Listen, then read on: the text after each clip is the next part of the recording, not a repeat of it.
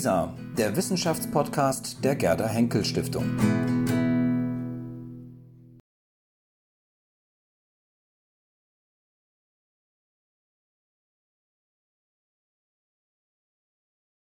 Das hier ist immer noch der Salon Sophie Charlotte.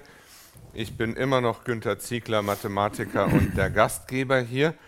Mein Gast ist Professor Peter Eisenberg, 1940 in Strausberg geboren, ein Linguist, der hat hier und da studiert, wie wir alle. Unter anderem war am MIT, habe ich gelesen, bei Chomsky und Weizenbaum. Ich nehme mal an, das war ein bisschen auch so die theoretischere Phase. Er ist seit 1993 dann Professor für deutsche Sprache an der Universität Potsdam gewesen bis 2005, Spezialgebiet deutsche Grammatik, unter anderem eben auch Mitarbeit und Herausgeber beim Duden. Er hat den 2008 dann auch den Konrad Duden Preis bekommen ähm, für ich weiß nicht, ob das eine Auszeichnung war für seine Kämpfe um die deutsche Sprache. Er hat uns für heute Abend, das Generalthema ist ja Sprache ist eine Waffe. Er hat uns für das Gespräch sozusagen die Überschrift geliefert, Gendern im Wandel, von der Gleichstellung der Frau zum Kampf gegen das natürliche Geschlecht. Und ich dachte, wir fangen einfach mal an mit, indem wir sozusagen einige von den Begriffen aus dem Titel rausnehmen und anfangen mit dem Gendern. Was ist das eigentlich? Gibt es da eigentlich auch ein deutsches Wort dafür? Der Sinn oder einer der Nichtsinne dieses Begriffs ist, dass es kein deutsches Wort dafür gibt. Ich erzähle in diesem Zusammenhang gerne die Geschichte von Dubslav von Stechlin, äh, die Fontane über Fremdwörter erzählt der alte Dubslav von Stechlin, der so ein bisschen kränklich schon ist, geht mit Hauptmann Chaco auf seine Terrasse und sagt, Hauptmann, ich setze mich nicht unter die Markise auf der Terrasse, ich brauche frische Luft. Ich bin, möglicherweise ist es der Beginn einer Hydropsie. Ich bin gegen Fremdwörter. Aber Wassersucht ist doch so kolossal anschaulich. ne? Der ganze Absatz ist voll Fremdwörter, Terrasse, Markise und so weiter.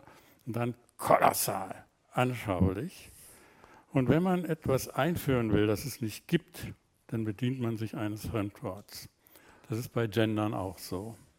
Gendern heißt ursprünglich im amerikanischen Englisch das grammatische Geschlecht.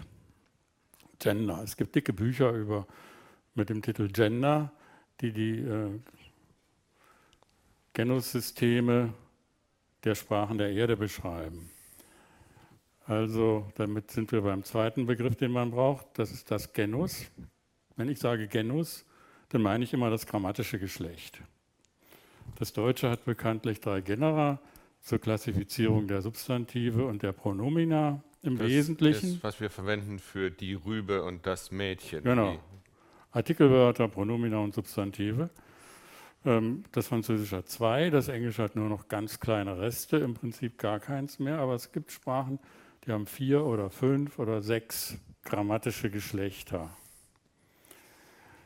Äh, wenn wir über Genera sprechen, sprechen wir über Grammatik und wenn wir über Grammatik sprechen, dann sprechen wir über Sprache, wenn sie richtig gemacht wird. Das ist auch in diesem Zusammenhang nicht ganz unwichtig. Äh, sie wissen vielleicht, ich habe ein paar große Zeitungsartikel zum Thema veröffentlicht in der Süddeutschen Zeitung und in der Frankfurter Allgemeinen. Und dann gibt es immer ein lebhaftes Leserbrief-Echo und da wird immer gesagt, der Eisenberg macht Grammatik. Der macht gar nichts mit Sprache. Ne? Das ist so eine Redewendung. Grammatik ist ein negativ konnotiertes Wort, Sprache ist ein Hochwertwort. Also der, das zweite Wort, das wir brauchen, ist äh, Genus, grammatisches Geschlecht. Und das dritte, was wir brauchen, ist das Wort Geschlecht. Wir haben es mit zwei Varianten zu tun, was das Terminologische betrifft. Äh, die eine Gruppe spricht von geschlechtergerechter Sprache, die andere spricht von gendergerechter Sprache. Äh, geschlechtergerechte Sprache braucht den Begriff des Geschlechts. Wenn ich den aber benutze in irgendwelchen Vorträgen zum Thema, dann wird mir sofort vorgehalten, ich sei ein Biologist, weil ich behaupte, dass der Begriff Geschlecht eine Kategorisierung, die im Leben der Natur bis hin zum Menschen eine entscheidende Rolle spielt, zwei Prototypen hat, nämlich männlich und weiblich. Und äh, nach dem Urteil des Bundesverfassungsgerichts eine dritte, die heißt Inter. Das sind, der, sind die Intersexuellen.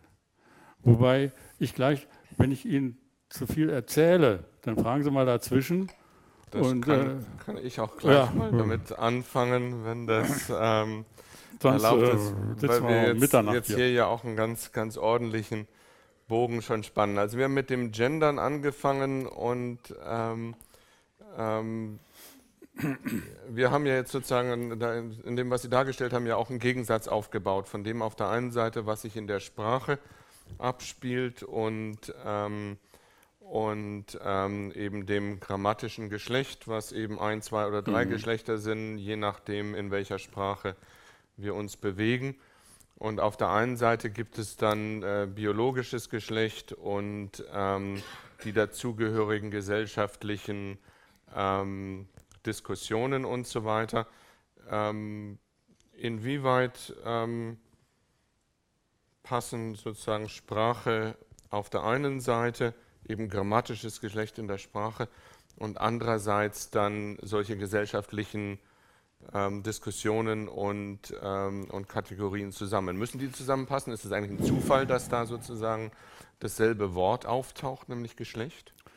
Also äh, ich gehe mal noch einen Moment zurück auf Ihre erste Frage. Wir haben kein deutsches Wort für Gendern, aber wir wissen schon, was mit Gendern gemeint ist. Mit Gender ähm, sind gesellschaftliche Rollen gemeint. Mit Gender sind gesellschaftliche Rollen gemeint, die auf die eine oder andere Weise direkt oder indirekt ans natürliche Geschlecht gebunden werden. Ja, also ähm, wir haben auch kein Wort für diese Rollen. Wir haben Wörter für das grammatische Geschlecht, wir haben Wörter für das natürliche Geschlecht, aber wir haben keine Wörter für die gesellschaftlichen Rollen. Und wir können vielleicht sowas vereinbaren, dass wir von Männerrolle und von Frauenrolle sprechen, aber da sind wir doch auch wieder angewiesen auf die Begriffe Mann und Frau. Aber mit, Gendern, mit Gender werden, äh, das ist die Bedeutungsveränderung dieses Wortes in äh, den USA schon seit längerer Zeit, werden gesellschaftliche Rollen gemeint. Und im Feminismus gibt es einen erbitterten Streit darüber, ob diese Rollen, die gesellschaftlichen Rollen, die da gemeint sind, irgendwie außersprachlich fundiert werden können. Der klassische Feminismus äh, von Alice Schwarzer ist der Meinung, das Ja, aber Judith Butler ist der Meinung, das Nein. Wir sind, glaube ich, wir müssen jetzt aufpassen, wir gehen hier jetzt gerade in eine gigantische große aktuelle Diskussion rein, die auch nur ein Stück weit eben am Ende eine sprachliche ist. Ich würde gerne noch mal zurückgehen zum Anfang und wir machen jetzt mal gerade eine kleine praktische Übung. Wer hier draußen über den Flur gekommen ist, da stehen vier große Tafeln ähm, über die Akademie mit ähm, fünf großen Männern drauf, nämlich zwei Grimms und Herr Leibniz und andere. Und ich glaube, auf der linkesten von der Tafel das ist die, die wo Leibniz drauf ist, heißt es, die Akademie sei ein Länder- und fachübergreifend, eine länder- und fachübergreifende Vereinigung von hervorragenden Wissenschaftlern. Das ist der Satz, ich hoffe, ich habe ihn korrekt zitiert.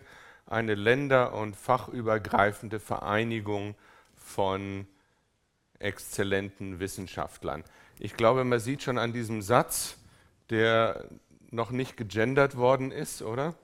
Ähm, dass die Tafeln ein paar Jahre alt sind. Die hängen da zwar noch, aber sind auch nicht das die aktuelle Auffassung der Akademie. Wie würden wir ihn korrekt oder besser gendern oder wie würden wir es heute ausdrücken?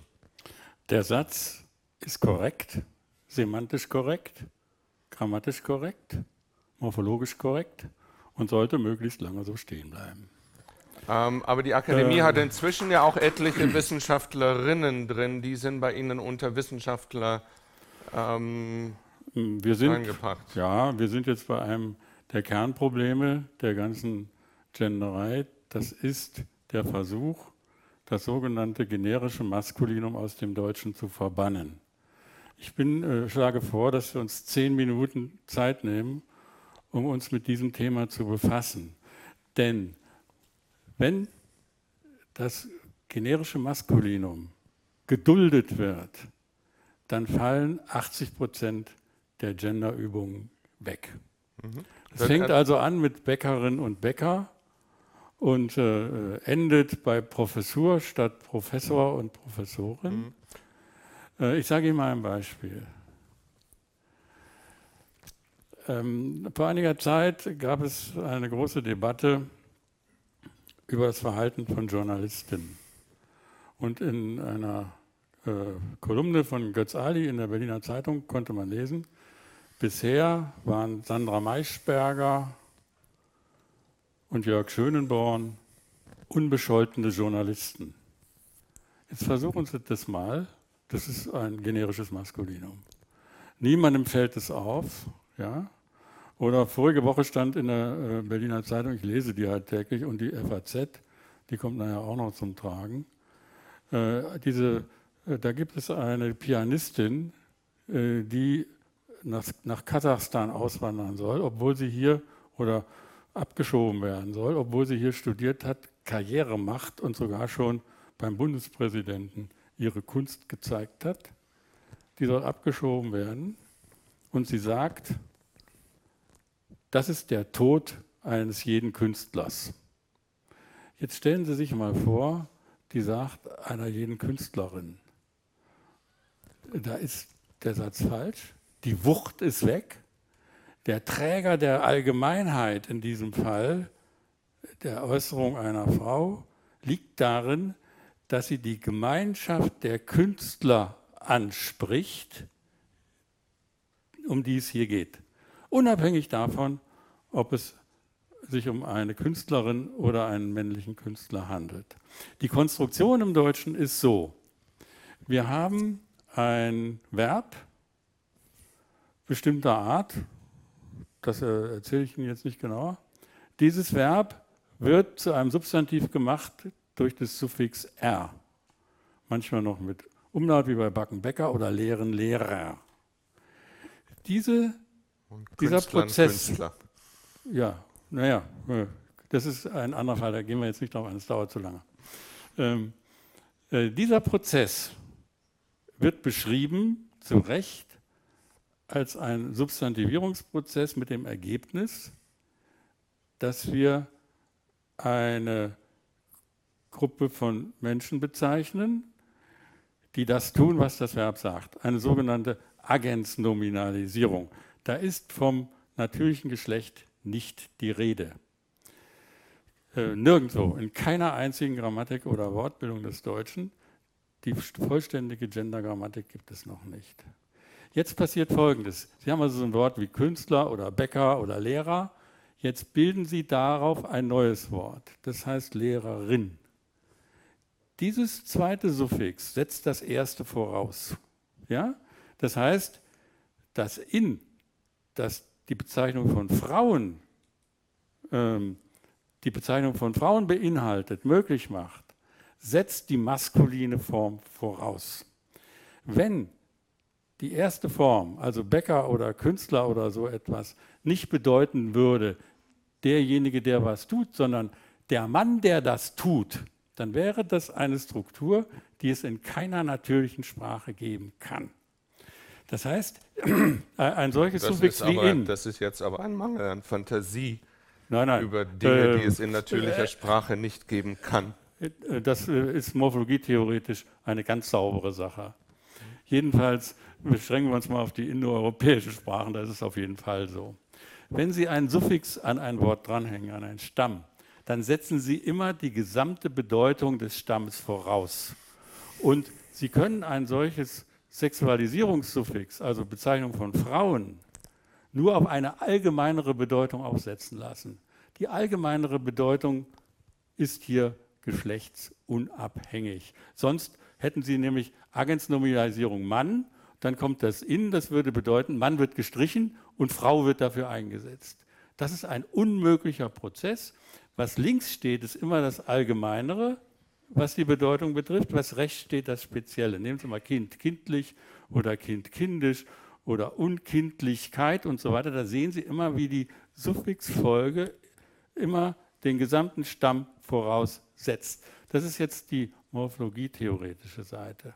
Es gibt also jedenfalls in den Sprachen, die ich jemals gesehen habe, keinen Prozess dieser Art, der hier unterstellt wird zur Abschaffung des generischen Maskulinums. Das ist keine Männerbezeichnung, es ist ein maskulines Wort. Aber das heißt doch, wir haben einen riesigen Mangel in der Sprache, wenn wir kein Wort haben für einen männlichen Lehrer. Richtig, richtig.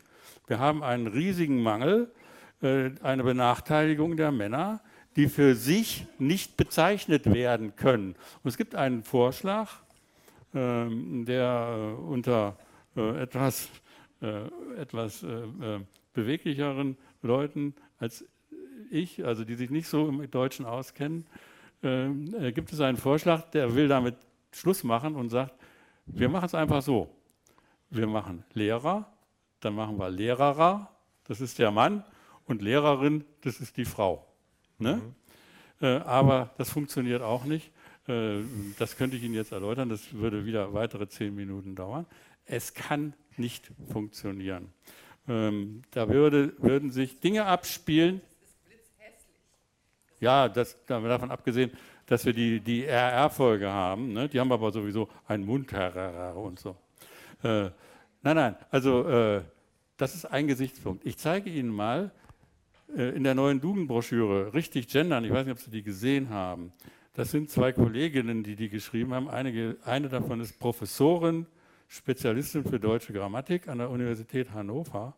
Und da steht der schöne Satz, das generische Maskulinum ist nicht in der Grammatik des Deutschen verankert. Es ist eine Sprachgebrauchs Sprachgebrauchsgewohnheit, die man einfach abschaffen kann.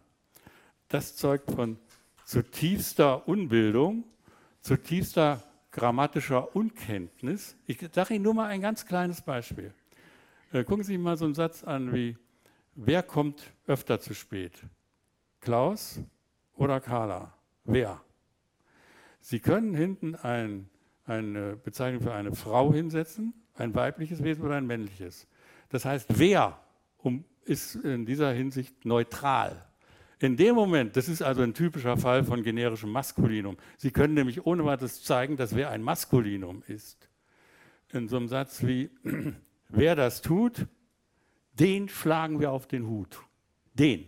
Niemals wer das tut, die schlagen wir auf den Hut. Der Satz ist nicht grammatisch, er wird aber in der Duden-Broschüre für grammatisch erklärt. Das heißt, die Kollegen, die Kolleginnen ähm, haben keinen Respekt vor der Sprache und sagen, wir ändern einfach das, äh, äh, die Norm, das ist eine traditionelle Norm, sagen wir, sie, wir schaffen die ab. Das äh, ist uns gegeben. Oder nehmen Sie so ein Wort wie jemand, eines der ältesten Beispiele von Luise Pusch, die das Ganze ja in den 80er Jahren losgetreten hat, eine ausgezeichnete Linguistin, die sich immer von grammatischen Argumenten hat beeindrucken lassen. Kann jemand mal etwas von seiner Schwangerschaft erzählen? Da haben sie es geballt. Ne? Kann jemand mal etwas von seiner Schwangerschaft erzählen? Ähm, das ist ein, ein, ein, äh, Satztyp, der äh, ganz klar zeigt, dass das Maskulinum eine besondere Rolle hat, nämlich die der Bezeichnung äh, der Oberklasse und das Femininum ist davon äh, äh, sozusagen die Differentia Specifica, die das Maskulinum nicht hat. Und das Grundproblem daran ist das folgende. Das will ich doch auch noch in einem Satz sagen. Wir wissen seit ungefähr, seit fast 100 Jahren von dem großen amerikanisch-russischen Sprachwissenschaftler Roman Jakobson, einer der größten Grammatiker des ganzen 20. Jahrhunderts, der hat uns gezeigt, dass wenn Sie grammatische Kategorien haben, dass es die niemals symmetrisch sind. In keiner natürlichen Sprache. Ob sie indoeuropäisch sind oder nicht, ist völlig egal. In keiner natürlichen Sprache gibt es Kategorien, die zur selben Kategorisierung gehören und sich symmetrisch verhalten. Nehmen Sie mal im Deutschen sowas wie Singular und Plural. Da sagt Jakobson, der Singular ist das Unmarkierte. Das ist die allgemeine Bedeutung. Der Plural ist das Speziellere. Äh, das heißt, Plural bedeutet Mehrdeutigkeit. Singular hat in der Beziehung kein Merkmal. Sie können den Singular benutzen für Einzelwesen. Sie können aber auch sagen, der Löwe ist ein Raubtier. Dann haben Sie kein Einzelwesen gemeint. Das heißt, der ist in Beziehung auf Mehrheit oder Nichtmehrheit, ist der Singular das Unmarkierte. Dasselbe gilt für Indikativ, Konjunktiv, Aktiv, Passiv. Es geht durch die ganze Grammatik durch, es geht durch die Kasusformen durch und es geht durch die natürlichen, durch die äh, äh, grammatischen Geschlechter. Das Maskulinum ist bei Personenbezeichnungen der unmarkierte Fall. Das Femininum ist im Deutschen bei abstrakter, kollektiver der unmarkierte Fall. Das Femininum ist das dritte Geschlecht, das sich herausgebildet hat in den indoeuropäischen Sprachen nach dem Maskulinum und dem Neutrum. Die erste Teilung verlief zwischen belebt und unbelebt. Das war das Maskulinum und das Neutrum. Die zweite Teilung, das heißt das dritte Genus, ist entstanden durch die Spezialisierung ähm, Individualität im Maskulinum, Kollektivität im Femininum. Äh, und ähm, ähm, Konkretheit im Maskulinum, Abstraktheit im Femininum. Sie haben heute im Deutschen praktisch keine Maskulina, die abstrakter oder kollektiver sind. So ein Suffix wie schafft bildet kollektiver. Das geht bis weit in die Grammatik hinein. Das äh, Interessante ist immer, dass es so tief in der Grammatik sitzt. Ja, Mehrheit. Nehmen Sie mal die Pronomina. Wir haben er, sie und es. Die sind ja immer Stein des Anstoßes. Das Sie ist das Femininum. Es ist gleichzeitig das Pluralpronomen. Äh, sie. Es ist das Höflichkeitspronomen. Sie. Der, der Singularartikel die ist gleichzeitig der Pluralartikel.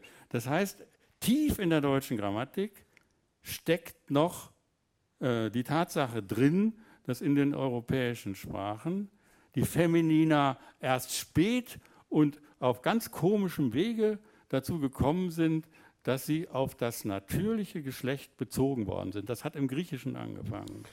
Ja. Äh, das gibt es Wenn davor ich, gar darf nicht. Darf ich da vielleicht mal reingreifen, weil wir jetzt sozusagen, wir haben jetzt sozusagen den, den großen Bogen sozusagen der Sprachentwicklung und wo die ganzen Sachen herkommen. Und ich wundere mich bei Ihrer Darstellung, ähm, die ja aus einer riesigen Kenntnis der äh, Geschichte und der Konstruktion der, der Sprache und der Grammatik herkommt, ähm, was man dann macht, wenn das Ganze plötzlich auf Realitäten knallt und eben auch auf gesellschaftliche Entwicklungen, auf Verschiebungen in der, in der Gesellschaft. Wir wissen ja, dass ähm, das bildet gerade diese Reihenfolge ab mit der Trias, die Sie gerade dargestellt haben. Erst, erst Adam, dann die Rippe und dann Eva. Und das ist also er, es und sie in genau dieser Reihenfolge. Ähm, wenn wir am Ende jetzt heute das plötzlich in der gesellschaftlichen Debatte eben einfach nicht mehr so sehen wollen, dass der Mann und dann einiges und dann irgendwann die Frau und dann danach suchen, ähm, ob ähm, Sprache das auch abbildet. Und wenn wir eben das so interpretieren, dass wir sagen, ähm, die maskulinen Formen, die eben überall verwendet werden, ähm, bilden ab die Dominanz von Männern in der Gesellschaft ähm, siehe die Akademie als ähm, Gemeinschaft von exzellenten Wissenschaftlern. Brauchen wir das? Brau äh, sollten wir da sagen, unsere Sprache ist so wertvoll, dass wir die von der Realität nicht beschmutzen lassen sollten? Oder sollten wir, da gibt's, ähm, oder sollten wir ähm, einfach abwarten, bis sich da irgendwas natürlich entwickelt? Oder ist es zulässig, sozusagen zu versuchen, zu sagen, wir wollen das, was wir an gesellschaftspolitischem Impuls haben, eben auch eine gleiche Sichtbarkeit und Repräsentanz von Frauen und Männern in der Gesellschaft, ähm, eben auch am Ende in der Sprache haben wollen. Ja. Die Frage, die stellt sich mit Recht. Ich beantworte sie äh, folgendermaßen. Ähm, wobei ich äh, jetzt etwas tue, was ich sehr ungern tue. Ich äh, sage nämlich, dass ich mich mein Leben lang für die Gleichstellung der Frau in der Gesellschaft eingesetzt habe und mir äh, diese Titel, die mir verliehen werden, von den äh, Genderfrauen teilweise, ähm, natürlich äh, ungerecht finde, weil ich mich Was nicht... ist eine Genderfrau? Ist das ein deutsches Wort? Äh, eine, eine, was ich jetzt meine ist, wenn ich zum Beispiel einen großen Vortrag halte in einer Universität, dann sitzen da zwei äh, äh Damen meistens, äh, die äh, äh Professuren für ähm, äh, Genderforschung, Geschlechterforschung innehaben. Dann sagt die eine, Sie sprechen über die indoeuropäische Ursprache, nicht über das Gegenwartsdeutsch. Dann sage ich, Sie haben nicht richtig zugehört. Dann sagt die andere, Sie haben nichts verstanden. Dann sage ich, das ist nicht höflich einem eingeladenen Gast gegenüber. Und dann sagt sie, typisch Mann. Und dann stehe ich auf und sage, hat jemand ein Argument gehört? So läuft das ungefähr. Und äh, ich sage dann, ich bin für die Gleichstellung von Männern und Frauen. Das heißt, von den 226 Genderprofessuren, die es an deutschen Universitäten gibt, müssten 110 Männer sein und nicht drei. Ja? Das ist allerdings ein ziemlicher Blödsinn, Herr Eisenberg, oder? Weil ähm, die Besetzung von ähm, Gender-Professuren und auch das, was wir heutzutage an entsprechenden politischen und gesellschaftspolitischen Debatten haben, natürlich auch eine Antwort ist auf ähm, letztlich jahrhundertelange ähm, geschichtliche und eben auch, ähm, ähm auch politische Entwicklung wo wir im Moment, glaube ich, Dinge aufeinanderknallen, die auf der einen Seite genau das sind, was ich versuche, wonach ich versucht habe zu fragen, nämlich auf der einen Seite so eine ähm, Sprachentwicklung, in der eben eine ganze Menge Dinge kodiert sind und dann die, ähm, die, ähm, der politische Versuch und der gesellschaftspolitische Versuch, in eine Richtung zu arbeiten, die eben wirklich eine Gleichstellung von Männern und Frauen möglich macht. Und an einem Punkt, wo wir diese Asymmetrie haben und wo wir die entsprechende Repräsentanz von Frauen in der Gesellschaft und in der Wissenschaft eben einfach nicht haben und wo diese Debatten geführt werden müssen, da ist es dann natürlich bedauerlich, wenn das im Prinzip wieder den Frauen in dem Fall überlassen wird, da eben für diese Art von Repräsentanz zu, äh, zu kämpfen und wenn das eben nicht ähm, gleichermaßen eben von Männern vorangebracht wird. Ja. Ich sehe auch nicht, warum Genderprofessuren und Geschlechterforschung eigentlich nur von Frauen gemacht werden sollte. Das ist in der Tat eigentlich ähm, bedauerlich, wenn das so ist, aber das ist eben ähm, die derzeitige gesellschaftliche ähm, ähm naja, wir, wir, haben uns ja schon ein bisschen da in die Wolle gekriegt vom ersten Moment an, ähm, wo Sie sagen, es ist jetzt dran. Äh, dass mit der Männerdominanz Schluss gemacht wird. Also so platt würde ich sicher nicht sagen, ja. weil ich es auch nicht so platt denke und ich versuche schon immer halbwegs präzise zu formulieren. Christine Nestlinger hat kürzlich geschrieben, das ist eine österreichische Schriftstellerin, ähm, der man wirklich äh, nichts vorwerfen kann in der Hinsicht. Die, die hat formuliert, seit 20 Jahren oder seit über 20 Jahren gehe ich auf Frauentage. Und jedes Mal höre ich, dass die Bezahlung von Frauen in der Gesellschaft um 21 Prozent niedriger als, als die von Männern. Und wenn man die Teilzeitarbeit abzieht, sind es immer noch 17 Prozent. Auf diesen Frauentagen höre ich, dass wir in der EU an drittletzter Stelle vor Estland oder so etwas liegen. Aber was haben wir bekommen? wir haben das große I bekommen. Das ist mir zu wenig. Und ich bin der Meinung, also zweierlei würde ich jetzt mal prinzipiell zu dem sagen, was Sie sagen. Das Deutsche gehört zu den Sprachen auf der Erde, die man als universell verwendbare Sprachen bezeichnen kann. Das sind nicht viele von den 7000 Sprachen. Jede Sprache hat die Möglichkeit, sich zu einer universell verwendbaren Sprache zu entwickeln. Aber die Sprachen, die alles haben, von der Literatursprache über die Wissenschaftssprache bis zu Dialekten, bis zu Soziolekten und so weiter, das sind wenige. Es sind ein paar Dutzend. Und es gibt überhaupt kein Problem im Deutschen, das auszudrücken, was man ausdrücken will. Es gibt kein Problem im Deutschen ähm, zu formulieren, dass Frauen gleichberechtigt äh, in der Sprache sichtbar werden wie Männer. Das ist im Deutschen sogar leichter als, viel leichter als das, etwa. Aber das Problem ist doch nicht, das in der Sprache zu formulieren, sondern die das Problem ist, Fra äh, Sprache so zu verwenden und so mit Sprache umzugehen, dass das eben in der Tat dann auch wirklich geschieht.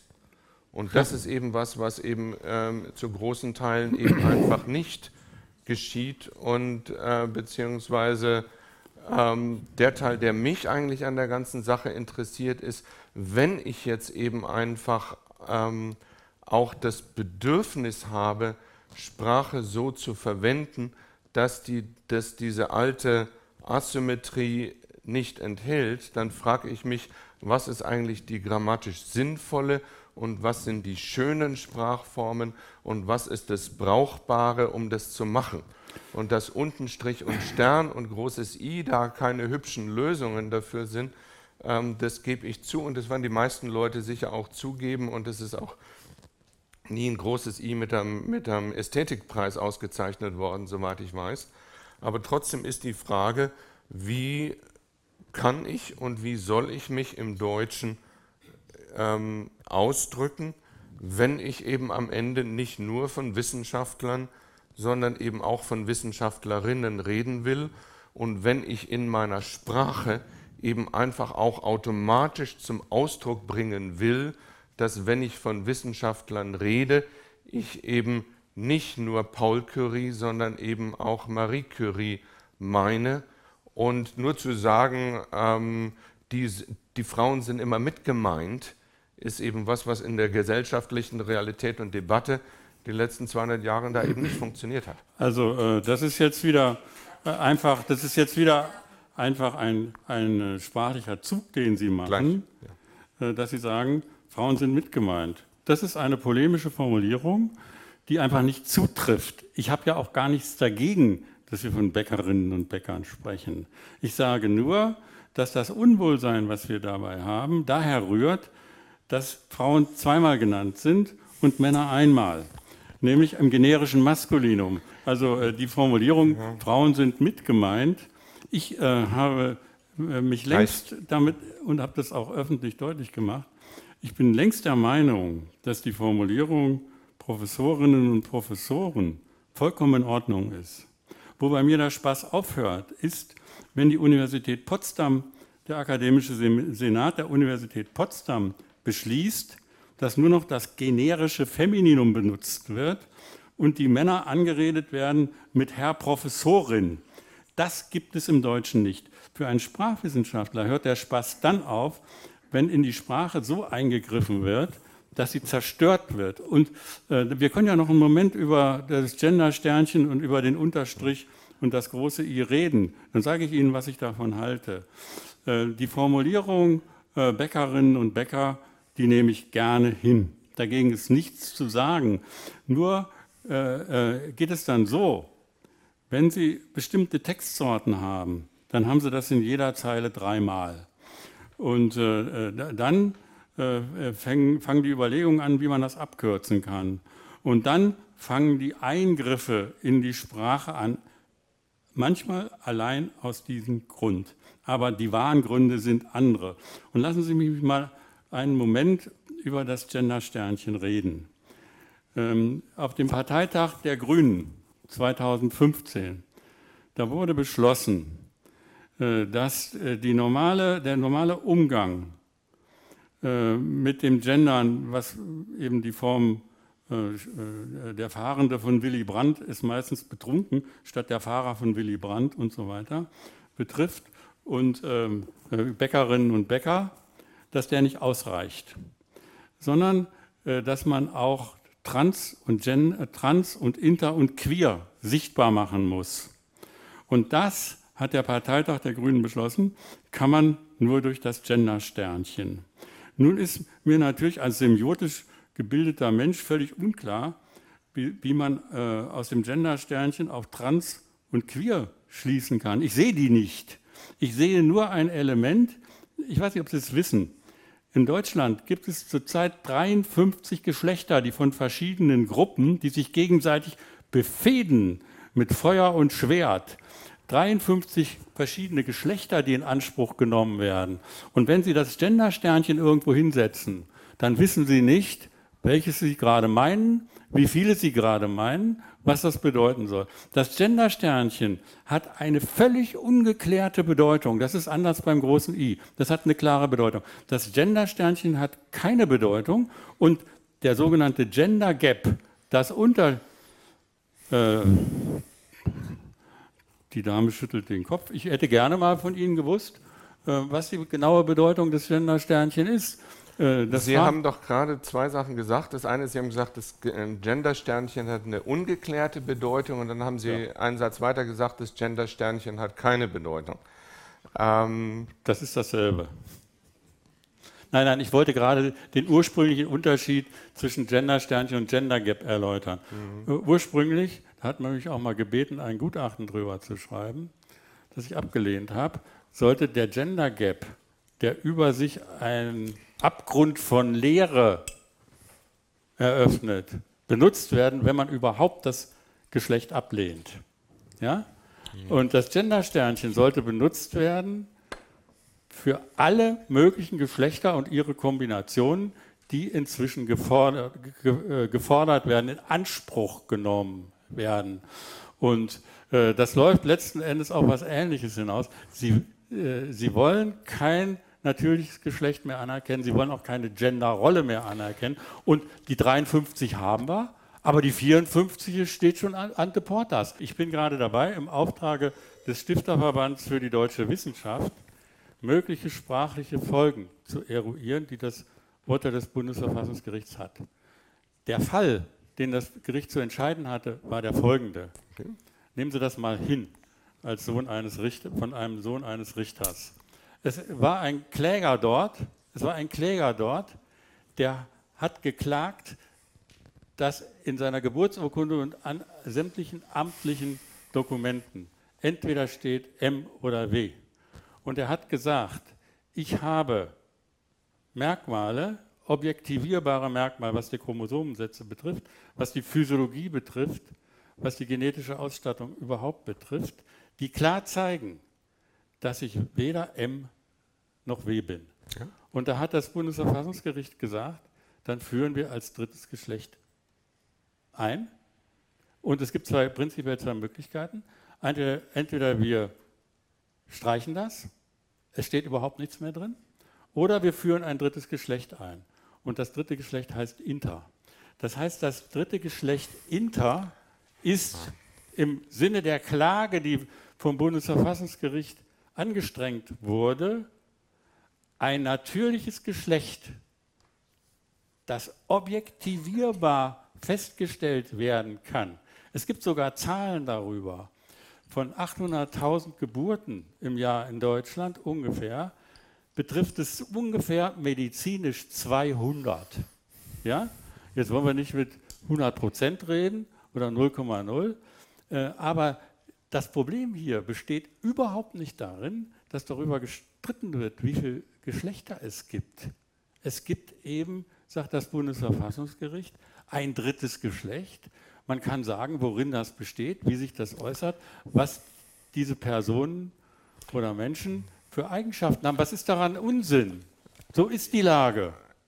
Okay, ich musste die Debatte damit beenden. Ich bedanke mich bei allen. Ähm, ich glaube, die Frontlinien sind klar geworden. Ich habe auch eine Menge gelernt. Ich hoffe, Sie alle auch.